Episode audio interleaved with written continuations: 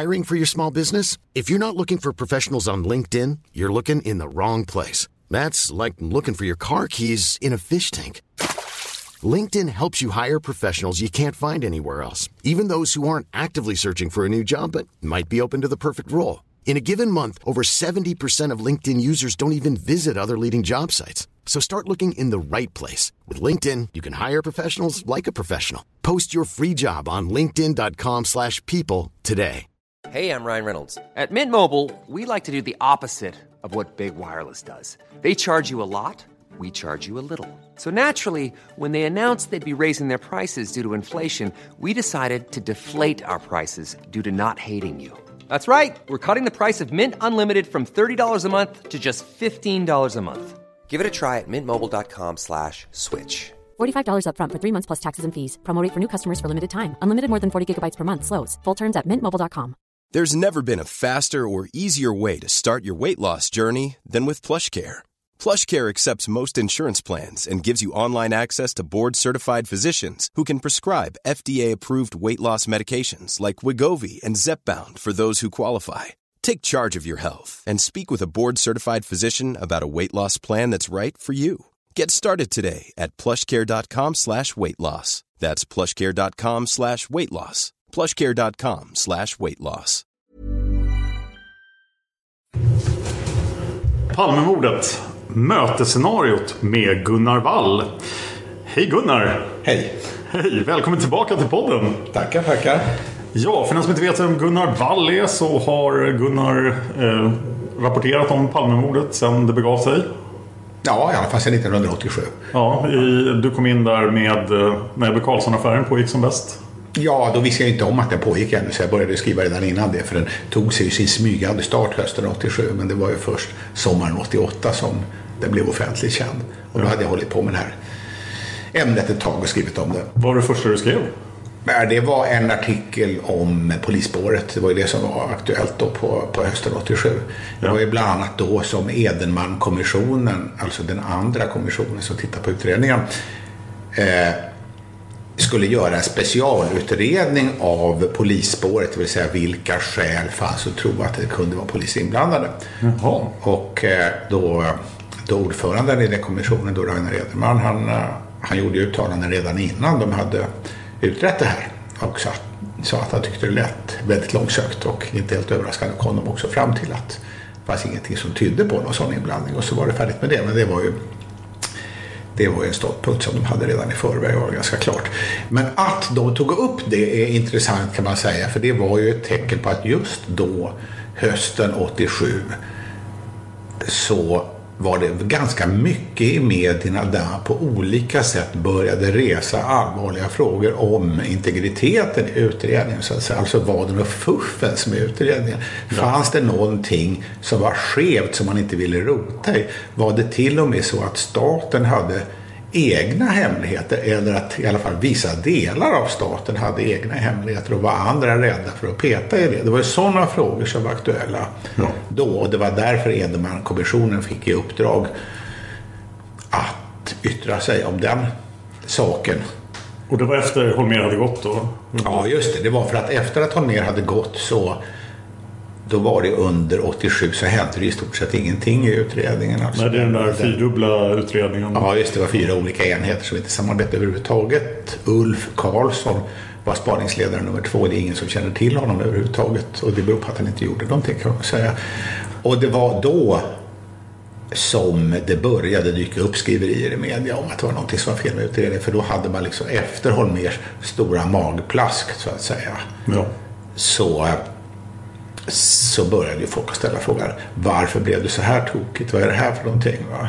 Ja. Och det här var ju samtidigt som det var alla de här skriverierna också om den svenska vapenexporten och konstigheter omkring den och så vidare. Och mycket annat som tydde på att kanske Sverige inte var fullt så genomlyst, ärligt och hederligt som vi gärna hade velat föreställa oss. Och då blev det plötsligt, så bara stegrades alla de här frågorna väldigt hastigt. Ja. Och det var liksom i samband med det, så jag tyckte att du måste man titta på Palmeutredningen lite grann. Och sen har det fortsatt. Och med tiden har du skrivit? Hur många böcker om Palmemordet? 3 böcker om Palmemordet, var av den första i 2 volymer, så kan man räkna som 2 om man är på det humöret. Mörkläggning, Statsmakten och Palmemordet, som kom 1997. Ja. Och därefter? Så kom Mordkåtan Olof Palme och Konspiration Olof Palme 2010 respektive 2015. Och sen rekommenderar jag även din bok Konspirationer, där det finns. Ja, det är en ganska ny bok också. Där finns ett avsnitt som handlar om Palmemordet, där jag bland annat tar upp alltså några trådar som jag inte har tagit upp i de andra Palmeböckerna. Bland annat Pettersson och klädbränningen. Han kastade ju brinnande kläder från balkongen. Och det där har jag använt som ett tecken på att där försökte han göra sig av med bevismaterial. Och jag går igenom en del omständigheter omkring det. Så den som vill ha lite extra läsning om det kan läsa den boken också. Plus att jag där diskuterar den mer allmänna frågan utifrån en rad exempel på i vilken utsträckning finns det konspirationer i samhällen som vi betraktar som öppna och demokratiska. Är det så att alla konspirationsteorier är snurriga spekulationer som man inte ska ta på allvar? Och å andra sidan, varför finns det samtidigt just snurriga konspirationsteorier? Vad är det som gör dem så attraktiva? Vad säger det om samhället? Vad säger det om oss som individer? Hur ska man hantera det knepiga faktumet att somliga konspirationsteorier kan vara riktiga och rimliga, medan andra är helt uppåt väggarna. Jag tycker att konspirationen är en fantastiskt bra bok, och du för ett otroligt upplysande resonemang om konspirationer som företeelse. Så alla som är det minsta intresserade av konspirationsteorier bör läsa Gunnars bok. Det är mycket bra, måste jag säga. Jag tackar för det. Men idag ska vi prata om mötesscenariot. Och då börjar vi med att prata om PGNS. Ja, alltså man måste starta den här diskussionen någonstans, och egentligen är det här i första hand en diskussion om hur ska vi förstå vidden av de väldigt ovanliga omständigheterna kring Palmemordet. Vad är det som gör att det mordet sticker ut och ställer en massa frågor? Och jag tänkte citera PG Ness, som alltså var operativchef på Säpo vid tiden för Palmemordet, som i ett förhör i konstitutionsutskottet, KU, uttryckte sig så här, citat: "Det är egentligen ett orimligt mord. Att han sköts just i den korsningen och vid den tiden är orimligt. En organisation som skulle kartlägga hans rörelser och organisera ett mord borde inte välja den platsen. Det går inte ihop. Det är fel rakt igenom." Slut citat. Ja. Extremt svårt att förutse mordplatsen. Ja. Konspiration. Och ganska underligt ställe för en ensam gärningsman att agera också. Vi kan återkomma till det. Men det jag vill säga först då, det är liksom, varför är den här platsen fel eller orimlig? Och då kan man säga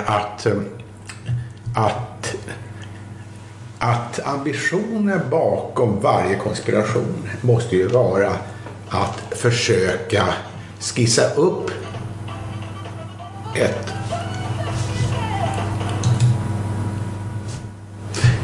Och alltså den fråga man måste ställa sig, det är ju vilka förutsättningar kan man tänka sig att personer som planerar ett mord vill ha? Och det är rimligtvis att de ska kunna föreställa sig den önskade händelseutvecklingen i förväg och lägga upp en plan så att alltihopa går så smidigt som det är möjligt. Och det betyder ju att om inte det handlar om självmordsattacker, utan om det handlar om att den eller de som har gjort det ska komma undan utan att lämna onödiga spår efter sig, då gäller det att ha en flyktplan inbakad, och det är uppenbarligen det handlar om i det här fallet, så att säga. Mördaren kom ju undan och lämnade väldigt lite spår efter sig. Ja. Och det kräver i sin tur att så mycket som möjligt av förutsättningarna ska vara kontrollerade. Det vill säga, det ska gå att bestämma i förväg var och när mordet ska äga rum. Gärna på en plats då, där objektet vistas på regelbundna tider.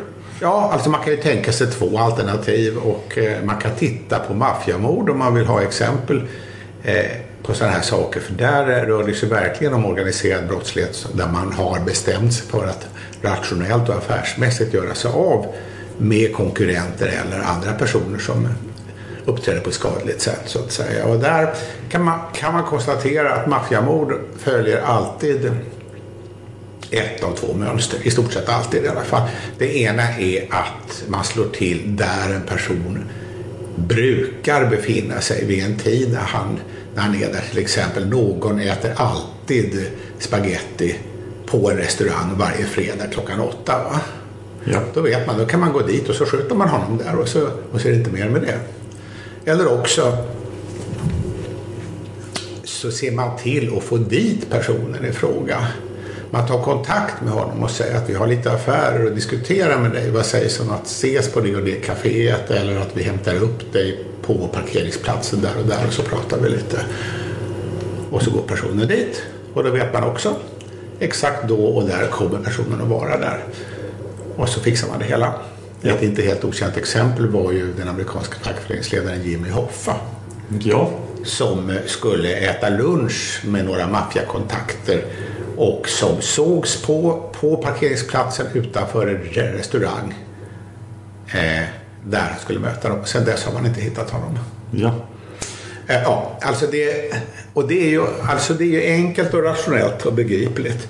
Så ett av de två alternativen är ju liksom det idealiska för folk som ska göra av med en person och ha kontroll över hela händelseförloppet. Jag måste inflika här bara och göra reklam för min egen sak. Jag har en YouTube-kanal som heter Fan of History där jag gör antikhistoriegrejer, eller historiasaker överhuvudtaget. Och där har jag påbörjat en serie som heter Adolf Hitler Must Die, som handlar om då de 42 mordförsöken på Adolf Hitler. Och de är ganska illustrativa också, hur mycket planerade de var. Det var ju verkligen inga ögonblicksdåd, utan de föregicks ju av enorm planering och misslyckades allihop. Men det, och jag antar att man även där hittar just de här inslagen vi talar om, så att säga. Framförallt att man visste om att det skulle vara på en viss plats. Exakt, det var ju det i princip alla byggde på, att man visste var han var någonstans, och precis, var han skulle ta vägen. Precis. Ja, så, alltså det, och det illustrerar något annat också, att det är ju inte en okomplicerad sak, om vi ska uppehålla oss vid ett, som man kommer till. Det är ju inte en okomplicerad sak att förbereda ett mord. Alltså det är ju så mycket som kan slå slint. Ja. Så man har ju inte råd att göra det ännu krångligare. Nej, man måste ju ha perfekta omständigheter. Till exempel det här berömda sprängattentatet mot Hitler, där han överlevde på grund av att han hade något skydd av ett bord eller vad det var. Ja, 20 juli. Ja, precis. Så att alltså ja, även en väldigt genomtänkt plan kan ju spricka, så att säga. Så att, och då har vi förutsättningarna här, att om man tänker sig en grupp som skulle, så att säga, kontrollera Palmes vanor. Om man tänker sig att de skulle, så att säga, försöka få hum om hur han brukade bete sig, var han brukade vara, vad det gick att slå till mot honom, så kunde de lätt konstatera att Palme saknade livvakten när han var i Gamla stan och rörde sig mellan bostaden och kanslihuset och riksdagshuset. Det var ett avtal han hade med Säpo att han inte skulle ha livvakter där. Just det, och att han, när han skulle åka någonstans, hämtades upp av livvakterna i Vattenhörnet som ändå var en bit ifrån bostaden.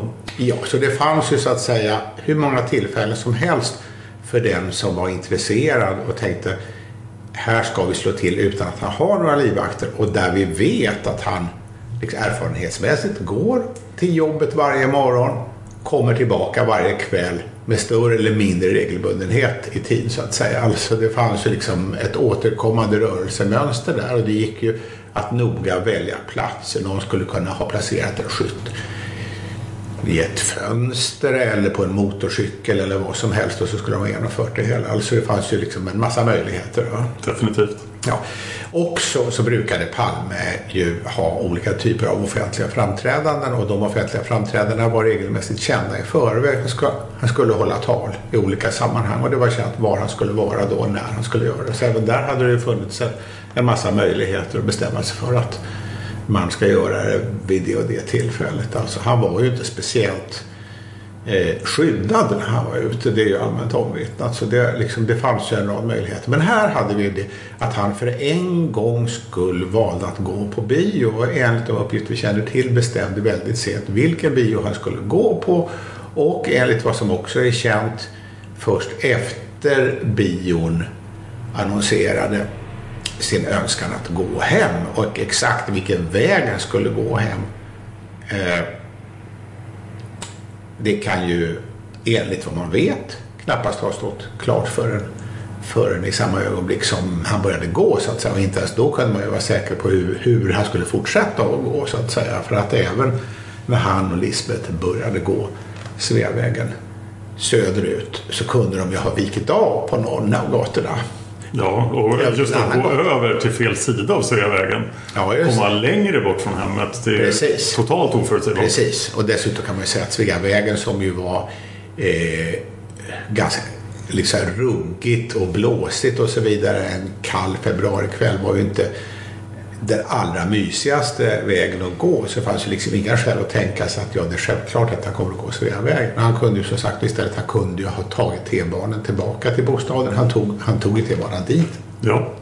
Han kunde ha tagit en taxi. Han kunde ha kommit över. Han blev ju skjuts också. Ja, han kunde hämtats upp av någon. Han kunde åkt med någon och så vidare. Det fanns ju massor av möjligheter. Alltihopa det följer, fastän det måste ha framstått som ganska starka alternativ, så att säga. Så varför, om nu av någon anledning att attentatsgruppen bestämde sig för att de skulle skjuta Palme efter bion, varför inte i sådana fall göra det alldeles utanför bion eller när han kom hem?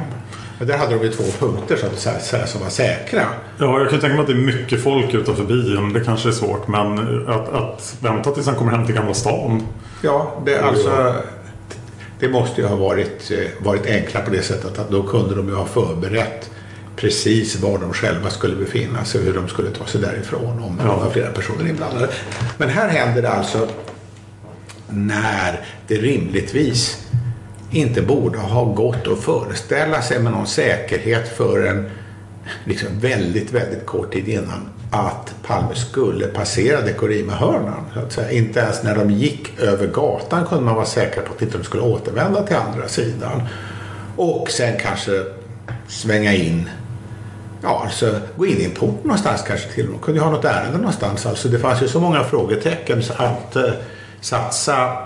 satsa på just den här platsen. Nu kan man ju säga, som en del har sagt, att det då kanske hade attentatsmän uppställda i alla möjliga riktningar, men då blir det liksom, då inför man en ytterligare svårighet. Alltså, man kan ju tänka sig att en stor attentatsgrupp skulle ha 20 attentatsmän, så att det stod folk lite överallt ungefär. Men alltså då har vi inte valt den enklaste lösningen, och enkla lösningar är ju alltid att föredra när man ska förstå händelseförlopp. Ja, det kan jag köpa. Ja, så att det är en konstig plats, och det handlar ju också om hur kommer det sig att gärningsmannen står där i tid och väntar, för att alltså det är oklart när attentatsmannen kom till Dekorimahörnan. Det enda vi vet är att inga vittnen har någon distinkt beskrivning av att han kom dit, och att ett vittne då, Inge, som sitter i sin bil på andra sidan Sveavägen och tittar mot gathörnan, påstår att han befann sig där i flera minuter. Ja. Före mordet. Och då kan vi konstatera att om han befann sig där i flera minuter före mordet, då måste han ha befunnit sig där ända sedan ungefär när makarna Palme gav sig iväg från bion, eller åtminstone när de var framme vid Adolf Fredriks kyrkogatan, gick över gatan. Så då stod han där långt innan det gick att göra några observationer som sa att han skulle stå där. Så det blir också konstigt. Nu kan vi tänka oss att vittnet Inge har fel, att gärningsmannen kom dit senare, kanske bara en halv minut före mordet eller liknande. Ja. Det skulle han väl kunna ha klarat möjligtvis om han hade rört sig mycket, mycket, mycket hastigt och så att säga sprungit om makarna Palme. Men det finns alltså inga vittnesobservationer om en sån rörelse. Man kan också fråga sig, varför skulle en attentatsman göra något så något så invecklat. Varför skulle han så att säga springa i förväg och ställa sig där när han fortfarande inte var säker på att du skulle komma dit, och vilken oerhört stress det måste vara. Ja, väldigt ögonfallande. Ja, precis. Alltså, det finns en massa svagheter i det resonemanget. Det enda vi vet är att attentatsmannen fanns där utan att ha gjort något större väsen av sig innan. Och att han agerade lugnt och målmedvetet. Ingenting som tyder på att han var stressad eller svettig eller andfådd eller någonting. Utan han fanns där, han gjorde det han skulle, så att säga. Han verkade vara väl förberedd för sin uppgift. Och det blir väldigt svårt att tänka sig, hur kommer det sig att han fanns just där? Alltså utöver att detta var en plats som var svår att bestämma i förväg. Så, ja, alltså hur tog jag sig dit, så att säga? Det är stora frågetecken. Det andra alternativet man kan tänka sig är naturligtvis då att det inte alls var ett organiserat mord, utan att det var en ensam gärningsman. Ja. Och då uppkommer delvis samma frågor, för att om han skulle kommit, alltså om han skulle ha sett Palme vid bion, hur kommer det sig att han sen plötsligt dyker upp i denna hörna en bra bit därifrån, så att säga? Skulle han, liksom, han kan ju inte ha räknat ut särskilt lång tid i förväg att Palme skulle gå dit, utan han kan ju först ha dragit slutsatsen att Palme var på väg mot Dekorimahörnan då Palme hade gått över gatan, och då är vi halva sträckan redan, så att säga. Ja. Skulle han då sen på något omärkligt sätt återigen ha tagit sig fram och ställt upp sig där? Och varför skulle han gjort det om han handlade på impuls? Hade det inte varit mycket enklare att följa impulsen mycket rakare, gå efter Palme och skjuta honom och sticka därifrån, så att säga, istället för en lång sväng där han liksom ska hinna före Palme, ställa upp sig i förväg utan att ha haft en chans att kolla upp vilka förutsättningar som råder i det gathörnet. Alltså alltihopa det här det är väldigt spekulativt. Jag tror också om man tänker sig en impulsstyrd gärningsman som hamnar i affekt, så tycker jag att den här krångliga operationen stämmer väldigt dåligt med det, va? Och det märker man ju när man studerar de här försöken att konstruera den ensamma gärningsmannens väg till mordplatsen, som i gärningsmannaprofilen eller som i tingsrättens dom och andra liknande, att det uppstår så många problem för gärningsmannen att ta sig till mordplatsen och vara där i tid. Och vara där i tid för att ingen ska kunna observera honom under x antal sekunder eller minuter. Ja. Och det här har ju lett till att i desperation, kan man säga nästan, så har några som har funderat över den här frågan till sist lanserat en ytterligare hypotes, nämligen att det var Christer Pettersson som stod där i förväg redan, för att han hade fått för sig att han tänkte skjuta Sigge Cedergren. Just det, som brukade gå precis.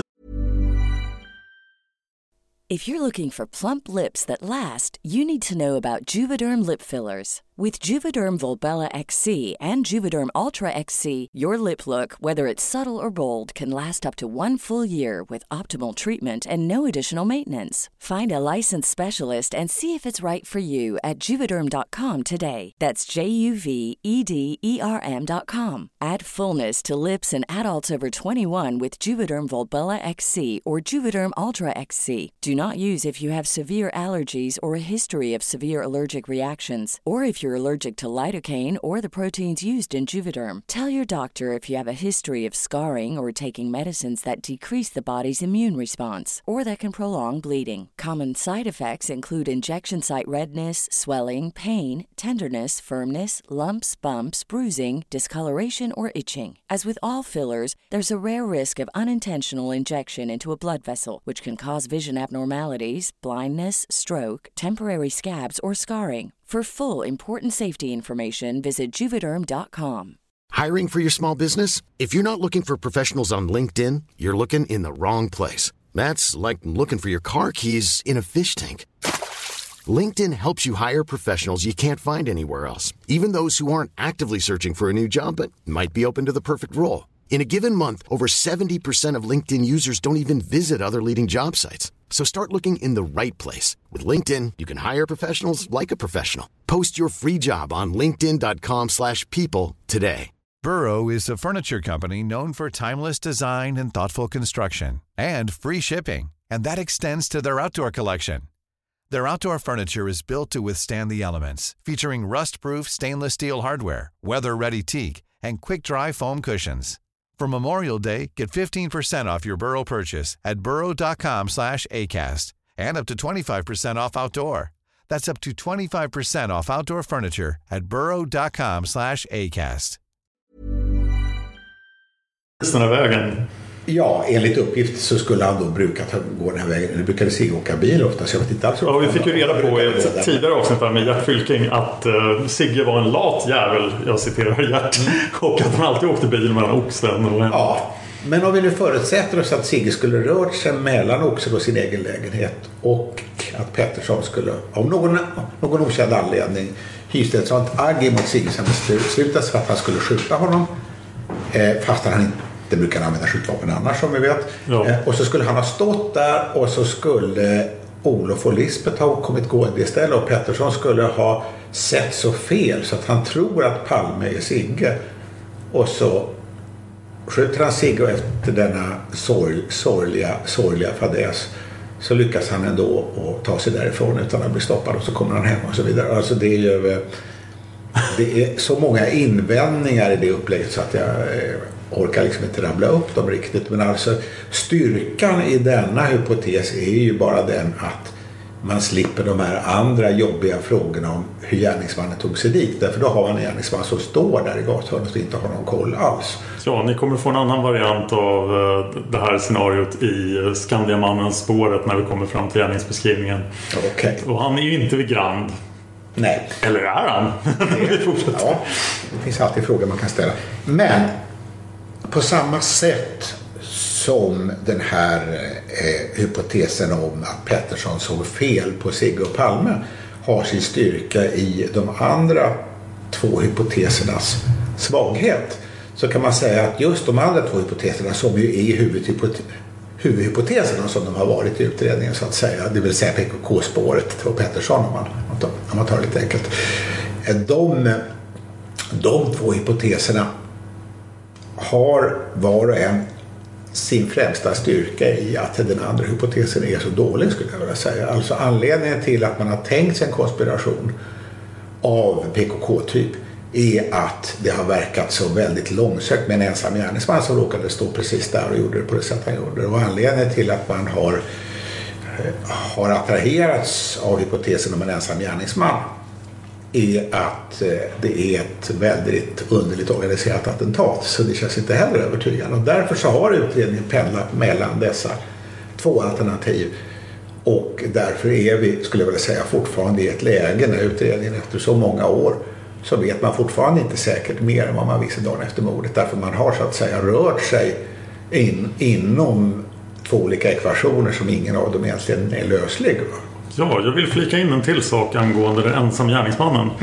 För det har framförts argumentet då att Dekorimahörnet är den sista chansen för den ensam gärningsmannen. Att det händer där för att det kan inte hända senare. För då kommer man fram till Kungsgatan och det blir massor av folk och så vidare. Men det finns faktiskt ett gathörn till innan Kungsgatan, ja, precis. Och där är det brant och jävligt och det kanske inte skulle springa upp där. Men det är ju brant för trapporna vid David Bagares gata också. Så att...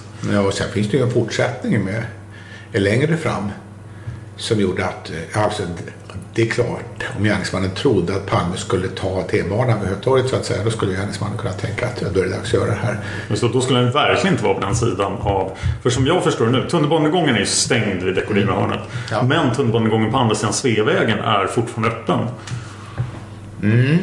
Och där finns det väl... Så då är Palme verkligen på fel sida av gatan om man ska ta tunnelbanan. Nu så... Jag är inte 100% säker på det. Nej, så alltså jag måste kolla hur det såg ut med uppgångar och liknande borta. Vi hört håret längre bort där också vid den kvällen i sådana fall. Så jag vågar inte svara riktigt. Ja, de på Kungsgatan är öppna. Ja, men de fanns väl... Fanns inte de på båda sidor av Sveavägen? Jo, det fanns en på andra sidan Sveavägen på Tunnelgatan. På den som finns idag fortfarande. Den på västra sidan då.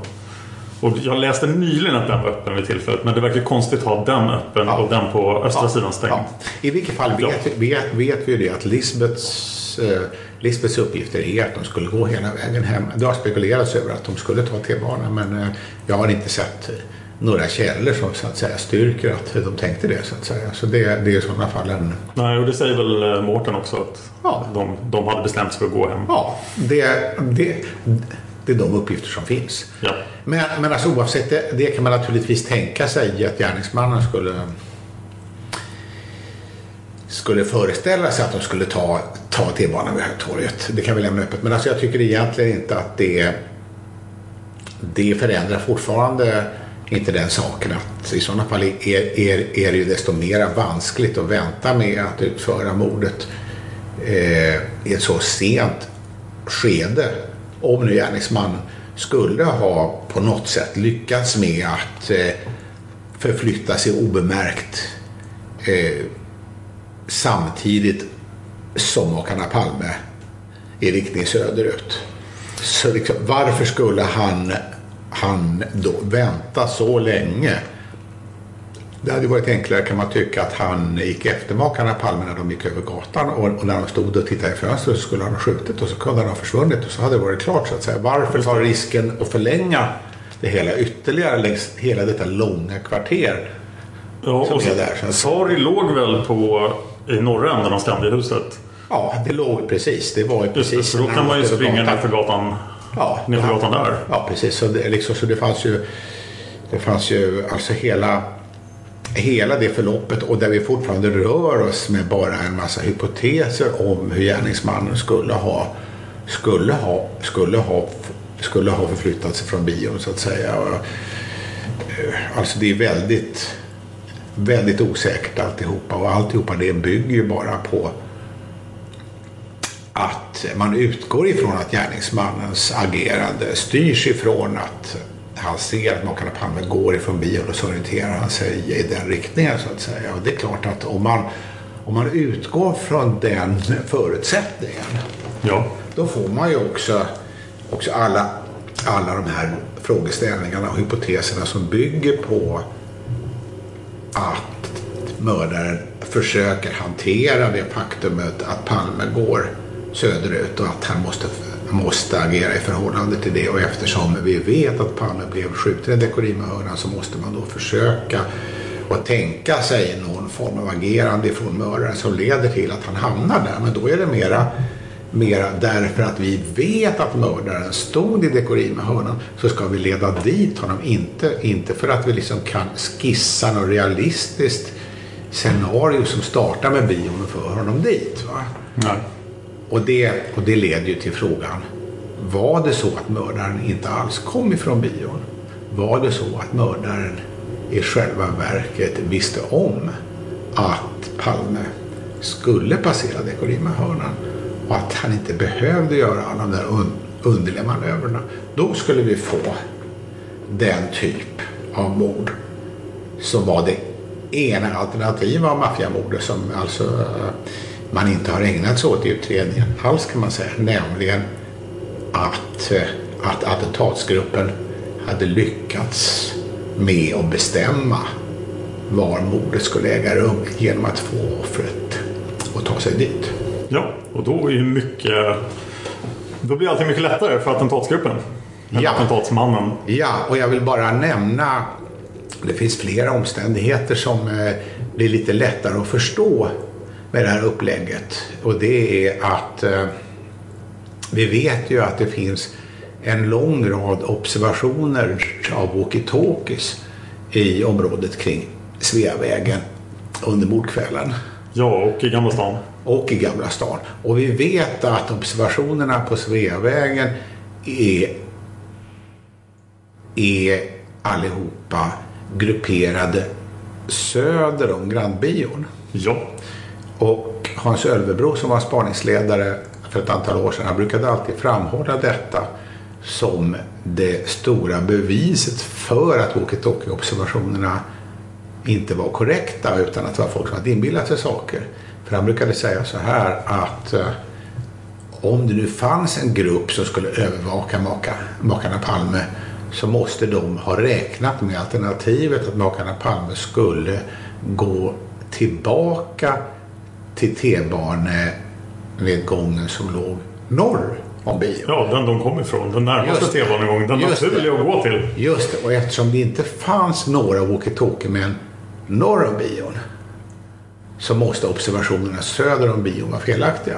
Vi har inte hunnit gå igenom walkie-talkie-observationen än, men jag vill minnas att det finns en walkie-talkie-observation på mordplatsen innan bion börjar, eller i samband med att bion börjar. Alltså, ja, det finns flera timmar in. Det finns alltså tidiga walkie-talkie-observationer redan innan bion börjar, och alltså mellan 20 och 21, och det gör det ju ytterligare anmärkningsvärt alltså. Och där vill jag bara inflika Dag Anderssons, alltså nu avgående spaningsledaren Dag Anderssons kommentarer på pressträffen i februari i år. Ja. Då han just säger att det finns ett 70-tal walkie-talkie-observationer, och de är av det slaget att man kan inte ignorera dem, utan de måste man ta på allvar. Så att alltså nu har slutligen Palmeutredarna bestämt sig för att ta den typen av uppgifter på allvar, efter att det under tidigare spaningsledare så har man ofta varit väldigt obenägen att överhuvudtaget erkänna existensen av de observationerna. Det är ju på tiden.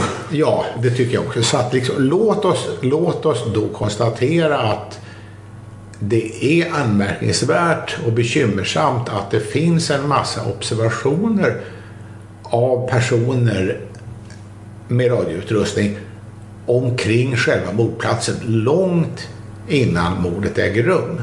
Ja. Det skulle kunna tyda på, om vi stannar vid det, det skulle kunna tyda på att det fanns en kunskap om att någonting skulle hända i det gathörnet långt innan det hände. Ja. Och fanns det sån kunskap, så kan man också naturligtvis föreställa sig att gärningsmannen hade ställt upp sig där i god tid för att han var medveten om att detta var platsen där det skulle ske. Ja, och då är det många bitar som blir lättare att förstå. Ja, till exempel Makarna Palmes väg här med jag går hem på en fredagkväll efter löning. Ja, precis. Alltså det är ju fortfarande så, kan man tycka, att det är ett märkligt val en ruggig februarikväll att gå hela vägen hem genom Stockholm, där en massa fulla människor, varav åtskilliga inte tyckte om Palme, strosar omkring och kan tänkas vara stökiga och besvärliga. Ja, om man inte har livvakter med sig. Alltså det är inte det naturliga. Men om av någon anledning Palme hade bestämt sig för att han måste gå den här vägen, ja, då att han hade starka skäl som var starkare än skälen emot, så att säga, då förändras ju bilden. Ja, och det ska vi tala mer om i nästa avsnitt, där vi går djupare in i mötesscenariot. Men innan vi lämnar det här så har jag fått några frågor till dig från lyssnarna. Ja, den första frågan är, jag skulle vilja höra din åsikt om Skandiamannen Stig E. Ja, vad anser du om honom? Jag vet inte riktigt vad jag anser om honom. Han är ju intressant för att han är ju det vittnen som hon mer kom att kalla elefanten, för att hon mer tyckte att han eller hävdade att han ramlade in i utredningen och ställde till med svårigheter och komplikationer ungefär. Och det var alltså en man som arbetade över på Skandiahuset på fredagskvällen med grafisk design. Han arbetade med det där på Skandia. Han var, såvitt jag förstår, den enda personen som jobbade över den kvällen. Annars var det Skandiahusets väktare som fanns i huset. Och han stämplade ut mycket kort tid före mordet. Det finns en viss oklarhet exakt. Ja, antingen 2319, 2320 eller 2321. Det finns uppgifter på alla tre. Och han har själv berättat hur han, så att säga, springer in i mordet och hur han börjar agera för att hjälpa till med livräddningsaktioner, hur han informerar poliser om hur gärningsmannen såg ut och hur han springer efter poliser för att ge kompletterande information och hur han senare efter att ha gjort insatser av olika slag på mordplatsen återvänder tillbaka till Skandiahuset cirka 20 minuter senare. Ja. Och det verkar klart att han återvänder till Skandiahuset, men det är också så att hans insatser, som i hans sätt att framställa saker låter som väldigt, väldigt aktiva och handlingskraftiga, inte motsvaras av att andra vittnen har observerat honom på något klart och tydligt sätt. Ja.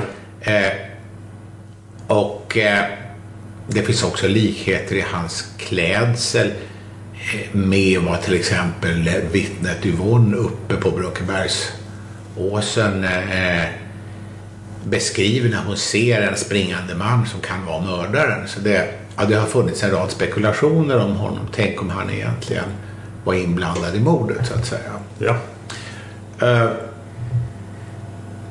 Och det har funnits spekulationer både om att han skulle ha agerat ensam eller att han skulle varit en del av en grupp. Och alltså jag tycker att man måste vara lite försiktig när man spekulerar över olika personer som förekommer i utredning för att de råkar vara på plats. Man kan inte dra igång för mycket spekulationer utan vidare, för att det går alltid att konstruera anmärkningsvärda omständigheter om man anstränger sig, men man måste visa en viss respekt och hänsyn för folk det handlar om. Nu är det speciella här fallet, dels han är avliden sedan ett antal år och det är så mycket frågor som man reser omkring honom, så att det känns ändå naturligt att säga någonting om honom, så att säga.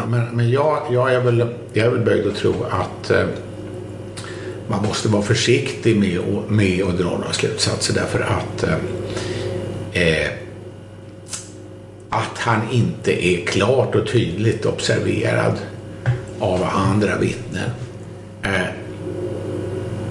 säger inte nödvändigtvis att han behöver ha gjort något skumt. Det finns en viss benägenhet hos människor många gånger att lyfta sin egen betydelse och sin egen aktivitet, så det låter som man har gjort en mera kraftfull insats i samband med olika händelseförlopp av det här slaget, vad man egentligen har gjort. Och det är också svårt att tänka sig, om man tänker sig hypotesen att det skulle ingå till en attentatsgrupp, så verkar det lite konstigt att han då skulle placera sig så att han behöver passera väktarna i Skandiahusets entré för att ta sig ut för att utföra mordet. Alltså det är väl väldigt, väldigt olämpligt. Skulle ju vara 100 gånger lämpligare att han i sådana fall höll sig gömd i närheten än att han behövde exponera sin närvaro under så speciella omständigheter, tänker jag. Ja.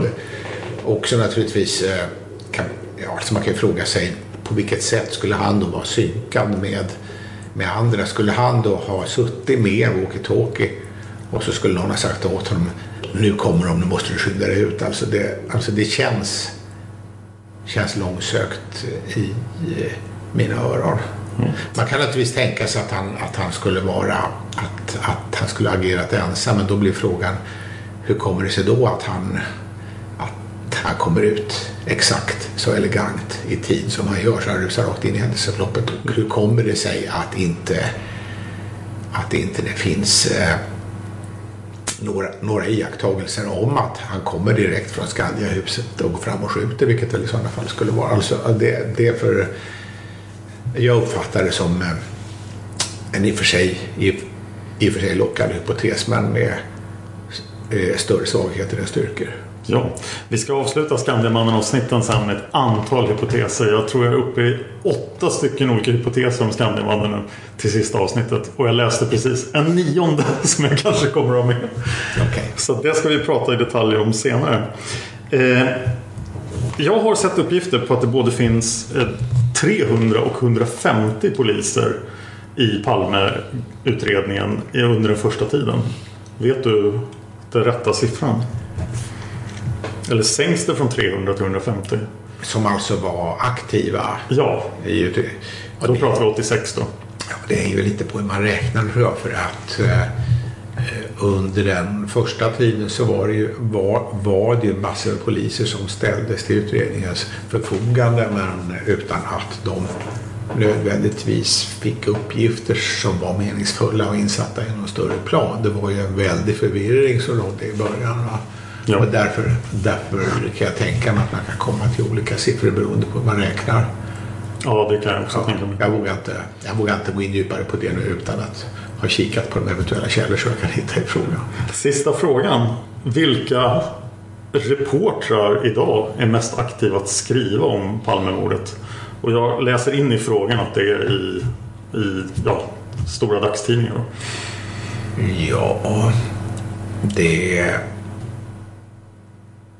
Jag tror att jag trappar kanske någon på tårna om jag säger någonting, för då kanske jag har missat att läsa det, så att jag skulle nog vilja rekommendera den som undrar och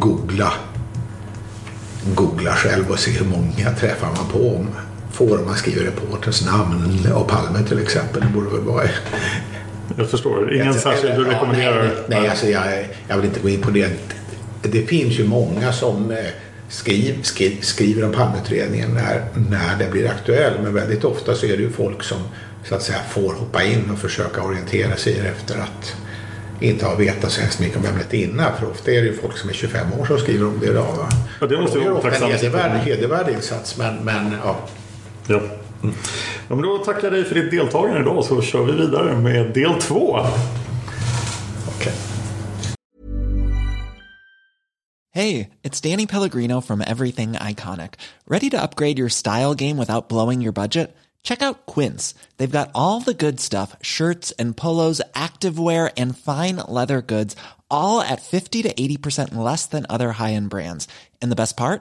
They're all about safe, ethical, and responsible manufacturing. Get that luxury vibe without the luxury price tag. Hit up quince.com/upgrade for free shipping and 365-day returns on your next order. That's quince.com/upgrade.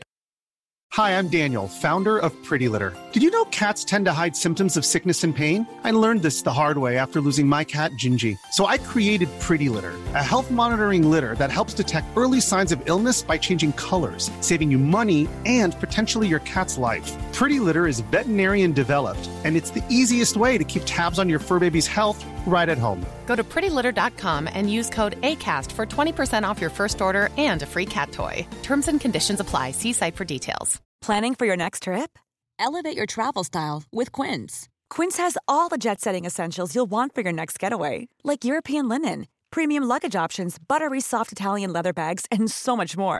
And is all priced at 50 to 80% less than similar brands.